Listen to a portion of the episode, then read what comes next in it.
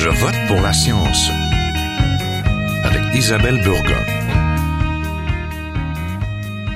Bonjour à vous, c'est le temps de reparler une dernière fois des élections québécoises à cette émission. Les urnes ont dévoilé le résultat des votes et nous connaissons à présent le parti qui sera au pouvoir durant les quatre prochaines années.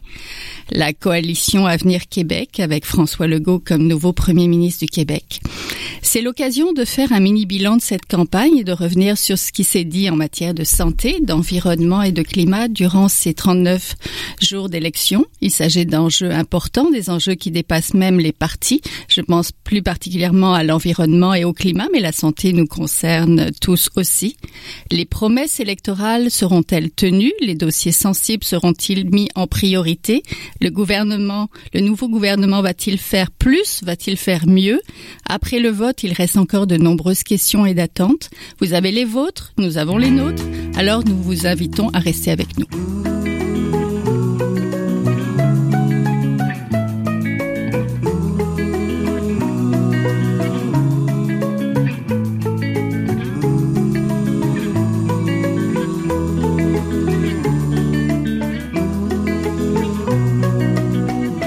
Parler du résultat des élections, des espoirs et des craintes que cela suscite, nos invités aujourd'hui, Pierre-Olivier Pinault, professeur à HEC et titulaire de la chaire de gestion du secteur de l'énergie et spécialiste des politiques énergétiques. Bonjour. Bonjour. Nous avons Mathieu Mass Jolicoeur, chargé de cours à l'UCAM au département de sciences politiques. Il s'intéresse à l'organisation de la santé et de la santé publique. Bonjour. Bonjour.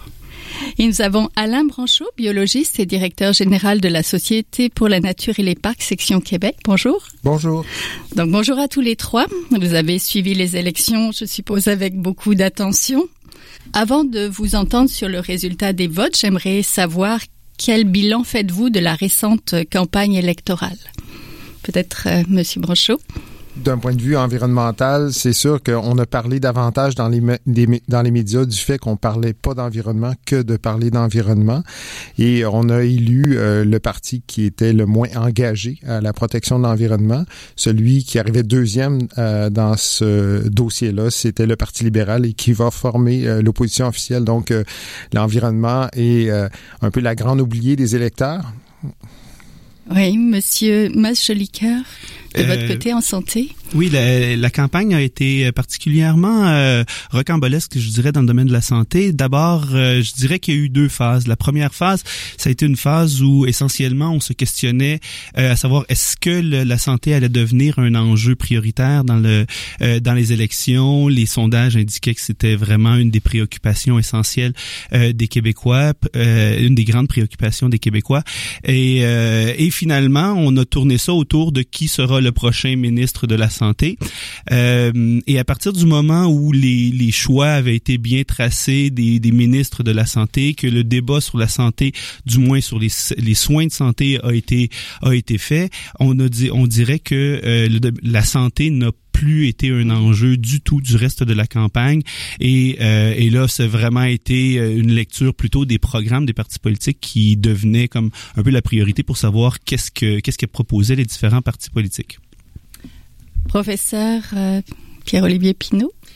Oui, du côté de l'énergie, de, des changements climatiques, c'est vrai que c'est un peu comme pour l'environnement et la question des changements climatiques est environnementale avant tout.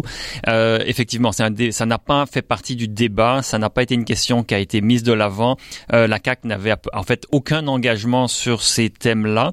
Euh, les engagements qu'ils avaient étaient plutôt de nature à aller euh, contre la lutte au changement climatique avec des, des plus d'autoroutes, un troisième lien à Québec, euh, essentiellement pour faire plaisir aux électeurs. Euh, euh, le côté positif, parce qu'il y en a, c'est que le Québec solidaire, qui a vraiment, euh, et Manon Massé arrivait toujours avec la question des changements climatiques euh, comme étant un enjeu extrêmement important, parce que c'est le moment d'agir. Québec solidaire, donc qui voulait amener cet enjeu de la lutte au changement climatique sur la place publique, a, gagné, a plus que triplé ses, sièges. Donc la voix de, des changements climatiques va être entendue au moins euh, va, va, résonner à l'Assemblée nationale et euh, c'est possible qu'elle soit entendue parce que euh, même si le, la CAC ne mettait rien de l'avant, ils n'étaient pas opposés à la lutte au changement climatique dans leur programme. Ils ont toujours reconnu les, les, faits climatiques. Alors il y a peut-être lieu de garder espoir. Oui, vous anticipez ma prochaine question. Donc c'est le temps de réagir au vote. Êtes-vous plutôt optimiste, inquiet de savoir la CAC au pouvoir et pourquoi, Monsieur Brochot? Un des avantages de, de la plateforme euh, euh, de la CAC, s'il y en a un en environnement, c'est qu'ils n'ont pas mis beaucoup de précision. Ils se sont, ils se sont pas engagés à détruire notre notre filet de sécurité au niveau environnemental. Alors euh, donc c'est rassurant. ben d'une certaine façon, je pense qu'ils vont ils vont se retrouver avec des responsabilités importantes de ce côté-là. Ils vont avoir à, faire face à des crises environnementales importantes. On le sait, ça s'en vient, on, on, en vit déjà. Alors il y avait quand même au sein de la deuxième opposition officielle des gens qui travaillaient au niveau de l'environnement. Il y a Martin euh, Mathieu Lemay plutôt qui a été réélu, euh, qui possiblement pourrait être ministre de l'environnement. Donc il connaît ces dossiers-là. Il y a des gens dans cette équipe-là qui connaissent les dossiers environnementaux. Donc je pense qu'on n'aura pas le choix de leur faire confiance, de travailler avec eux, de les accompagner euh, pour réussir leur à assumer leurs responsabilités au niveau de l'environnement. Mais je pense qu'on n'est pas dans la même situation que euh, le Parti conservateur au fédéral avec euh, euh, M. Harper, où là, il y avait vraiment un agenda de, de, de reconstruire tous les outils au niveau environnemental. Et peut-être la, plus grande inquiétude, c'est vraiment euh, l'accélération de, la prise de décision au niveau environnemental. Je pense que M. Legault a, annoncé qu'il voulait que les, les, certificats soient émis plus rapidement.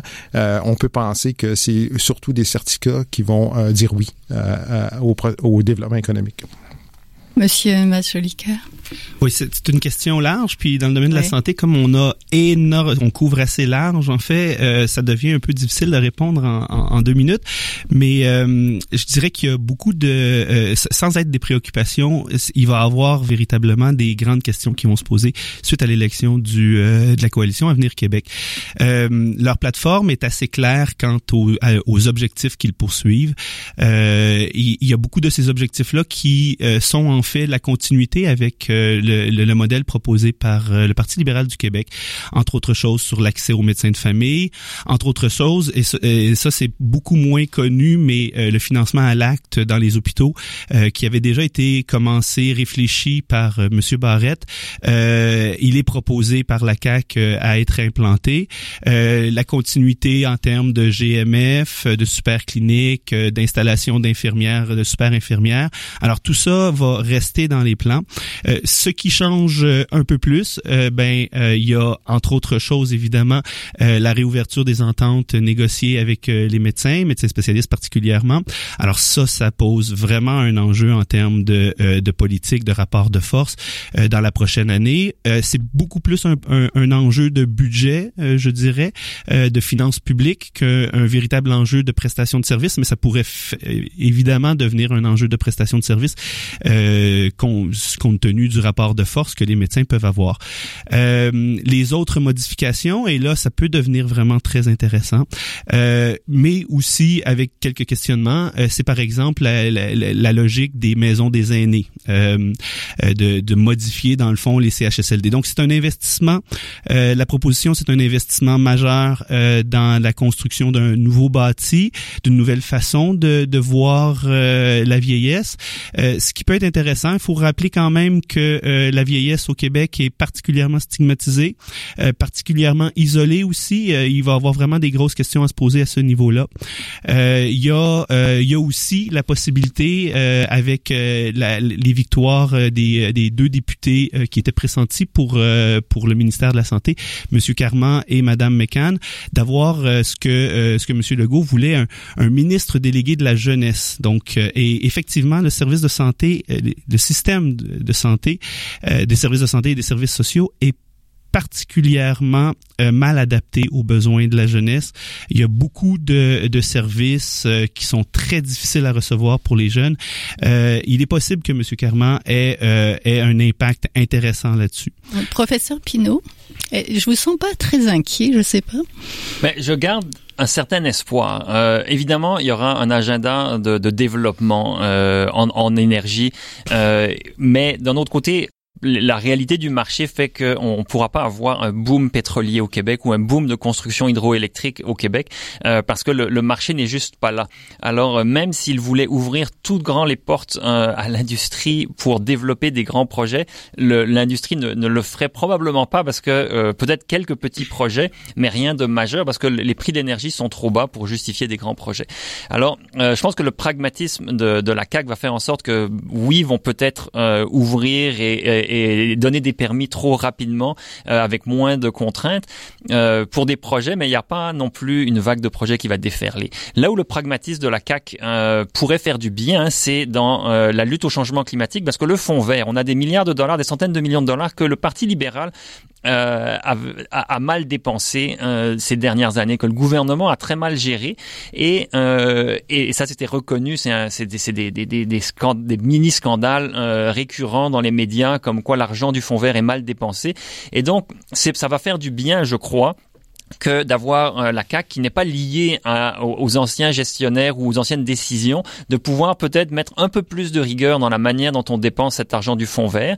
Et s'ils font leur devoir, s'ils sont pragmatiques et qu'ils écoutent un petit peu les différentes euh, options pour le dépenser, on peut espérer qu'ils le dépensent d'une meilleure manière et qu'ils investissent justement davantage en transport en commun euh, pour offrir des alternatives. Euh, c'est certain que on va pas avoir un parti qui va vraiment amorcer de façon radicale la transition énergétique que qu'un gouvernement de Québec solidaire ou du Parti québécois aurait tenté d'amorcer. D'un autre côté, les Québécois malheureusement ne semblent pas être prêts. Le résultat des élections le démontre un petit peu, les Québécois ne semblent pas dans leur majeur être prêts à un changement radical. Alors, euh, je pense que c'est possible qu'on amorce le changement, qu'on le continue. Je pense que c'est bien d'avoir un petit peu de, de changement au gouvernement pour pouvoir faire du ménage dans la manière dont le fonds vert est géré. Euh, il y a beaucoup d'argent dans ce fonds vert. Le, la, le marché du carbone va, euh, va continuer à, à, exercer une contrainte de plus en plus serrée sur nos émissions de gaz à effet de serre. Et, euh, et, le, et la CAC s'est engagée à conserver ce marché du carbone, qui est un outil de marché. Et, et ça, euh, c'est les aspects positifs là, du, nouveau, de ce nouveau gouvernement.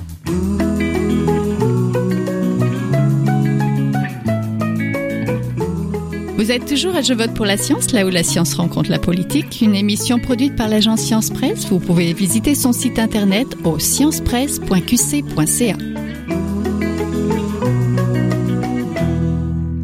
Poursuivons euh, avec cette émission post-élection. En matière de biodiversité et d'environnement, la CAQ fait plutôt triste figure. Le parti se dit d'accord avec seulement deux des 23 propositions de Viro Vert, se dit contre l'engagement de 10% au moins d'herbes marines protégées et ils affirmaient plutôt qu'il faut protéger la biodiversité en gérant de façon responsable nos ressources naturelles et les activités économiques qui en découlent. Qu'attendez-vous de l'actuel gouvernement? Monsieur Branchot. Au niveau de la protection de la biodiversité, on peut dire que d'une façon générale, euh, c'est encore le volet le, le, plus oublié de la protection de l'environnement ou du volet environnemental. Euh, au niveau des, on, on, parle beaucoup du climat, de la mobilité, parce que c'est aussi associé à du développement économique. Le REM, c'est un gros projet de développement économique. Euh, les différents éléments qui sont associés au transport en commun le sont également. Alors la protection de la biodiversité, on a de la misère à l'internaliser dans l'économie et euh, c'est moins sexy de parler de ça, de, de, de, de, mettre en place de grandes aires protégées. On a la responsabilité de, respecter les engagements internationaux. On doit protéger 17% de notre territoire terrestre d'ici 2020, 10% de notre territoire marin. Alors, le, le, le nouveau gouvernement va être aussi euh, attaché à ces engagements gouvernementaux-là. On doit le faire. On est l'hôte du secrétariat de la Convention sur la diversité biologique au Québec. Alors, c'est important de faire ça. Maintenant, euh, euh, comment on va réussir à amener ça euh, sur la place publique euh, percer l'espèce d'indifférence des, des, différents partis, parce qu'on n'en a pas parlé, euh, que ce soit à, Québec solidaire, Parti québécois ou même le Parti libéral. Il n'y a pas eu vraiment de, de, discussion sur la protection des espèces en péril, la protection du chevalier cuivré, la protection de la rainette fourrillon. On a peur d'aborder ces enjeux-là qui sont importants. En campagne, on en a ah, peur. Ah, d'autant plus. Donc, euh, il va, va falloir le faire. Mais euh, moi, ma, ma, ma perception, c'est qu'on a, on a élu, encore une fois, le gouvernement de la croissance économique la poursuite de cette politique qui, qui nous suit depuis l'après-guerre, comme puis on sait aujourd'hui que c'est l'élément principal de destruction de la planète, cette croissance là sans fin. Donc la, la, bonne nouvelle, on l'a souligné tantôt un peu, on a un parti qui pour la première fois a nommé ça euh, que la croissance économique c'était pas possible et que euh, on devait développer des politiques qui allaient nous éloigner de ça. Alors Québec solidaire l'a vraiment mis sur la table et je pense que le Parti québécois a amorcé une grande réflexion sur des politiques intéressantes au niveau environnemental. Mais encore une fois, la biodiversité, la grande oubliée. Oui. Professeur Pinault, en matière de climat, les partis euh, ont pas su créer beaucoup d'opportunités. Pour en parler, il y a eu un débat et c'est tout, mais il y avait euh, un candidat de la CAQ qui était présent.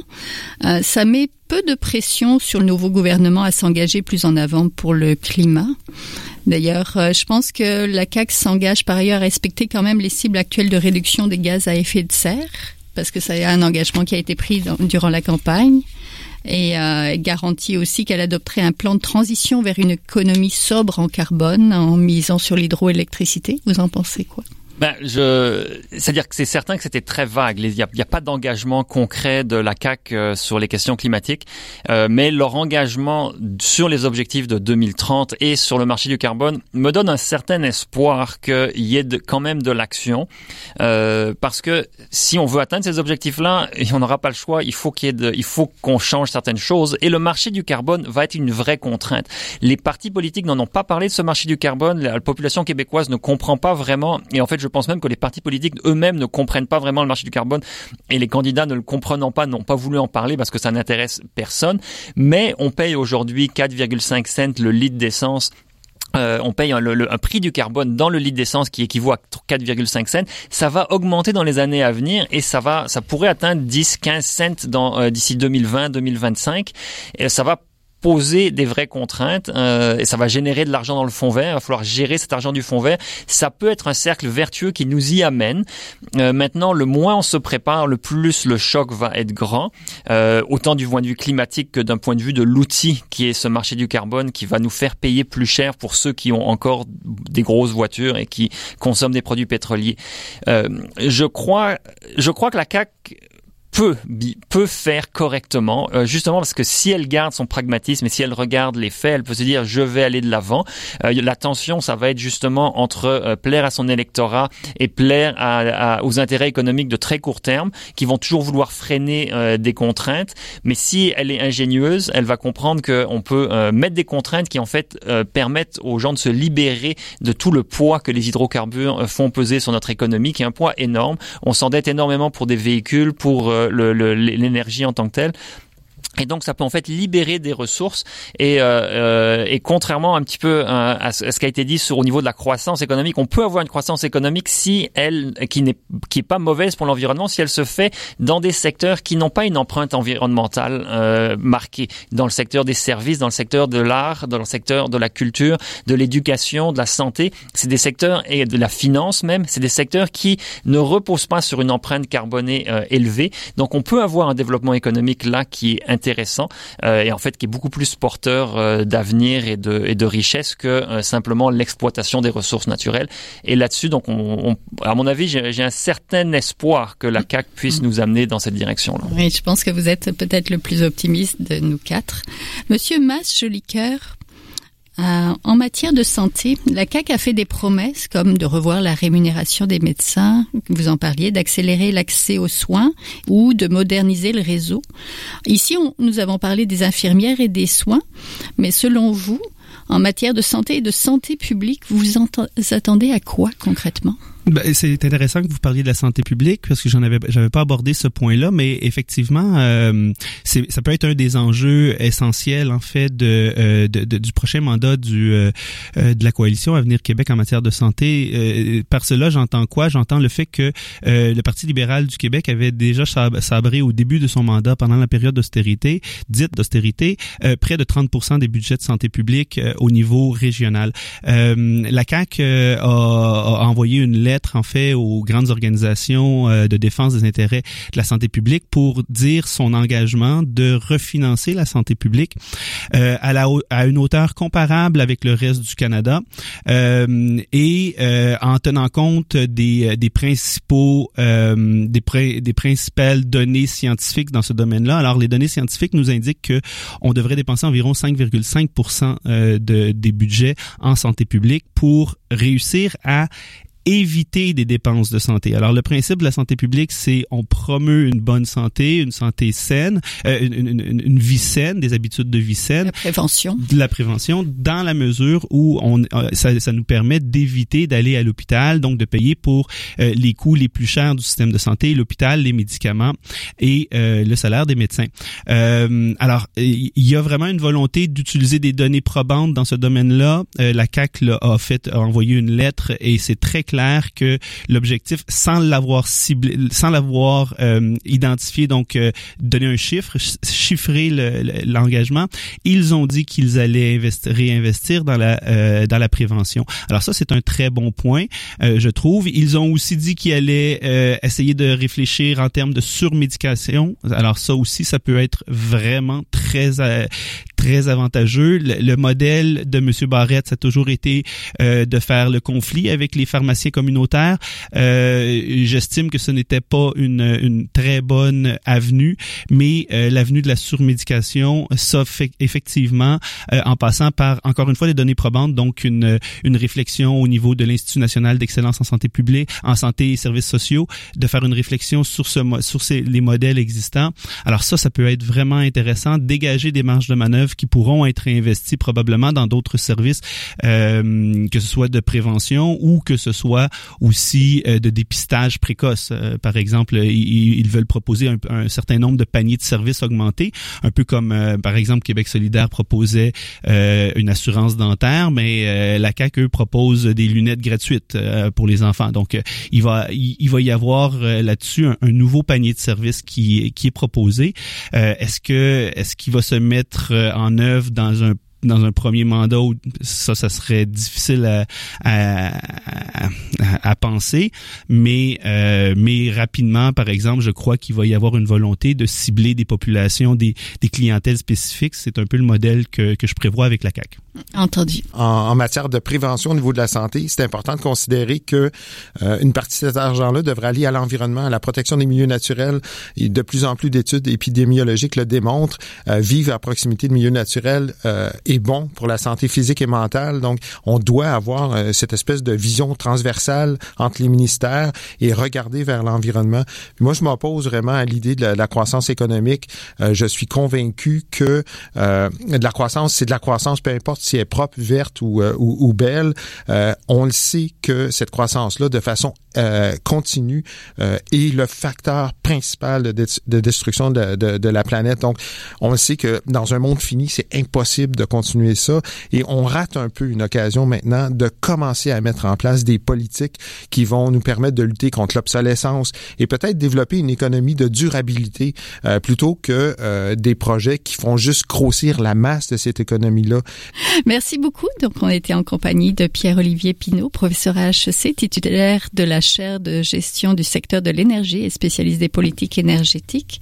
On était en compagnie de Mathieu Masse Jolicoeur, donc euh, chargé de cours à l'UCAM au département de sciences politiques et spécialiste en santé publique, et d'Alain Branchot, biologiste, directeur général de la Société pour la nature et les parcs à la section de Québec. Merci beaucoup à tous les trois. Merci à vous. Merci. Merci, au revoir.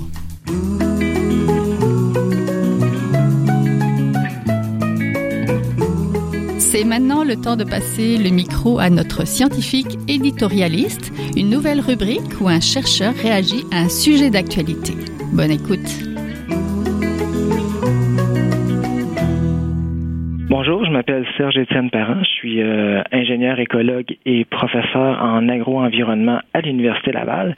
Et j'ai initié euh, un projet qui s'appelle les 10 questions de science avec euh, Olivier Bernard, alias le pharmacien, dont le but était d'interpeller les partis politiques sur des enjeux scientifiques potentiellement divisifs. Donc, on a réuni une petite équipe et puis on a envoyé ces questions-là aux partis politiques. On a reçu des réponses de certains partis et on n'en a pas reçu de d'autres partis. Donc c'est intéressant. Le Parti conservateur, le Parti vert et les libéraux ont répondu au questionnaire. Mais pour ce qui est de la CAC, qui va former le prochain gouvernement, le, NPD, le NPD Québec, le Parti québécois et Québec solidaire, mais on n'a pas reçu de réponse malheureusement. Euh, les réponses étaient de nature à la fois factuelle c'est-à-dire qu'on voulait euh, sonder les partis sur euh, leur reconnaissance de certains faits scientifiques, par exemple le climat, sur les biotechnologies, sur la médecine, sur la vaccination, etc. Et on voulait aussi connaître leurs intentions face à, ces faits scientifiques. Donc, d'une part, savoir s'ils reconnaissent les faits, puis d'autre part, bon, pour leurs intentions. Voilà que le bulletin total, si on regarde le bulletin de chaque parti, on, a donné un zéro aux, partis qui n'ont pas participé, donc un, beau zéro pour la CAC, euh, pour le NPD, pour euh, le, Parti québécois et pour Québec solidaire. Et euh, le Parti conservateur s'en sort avec un 6 sur 10, le Parti vert avec un 5 sur 10 et les libéraux aussi avec un 5 sur 10. Donc, ce qui est décevant, c'est d'une part la très faible participation des partis politiques à, des enjeux qui sont pourtant majeurs. Hein. Si on veut baser nos décisions politiques sur le meilleur des connaissances, si on veut que nos politiques publiques fonctionnent, faut justement se baser sur le meilleur des connaissances.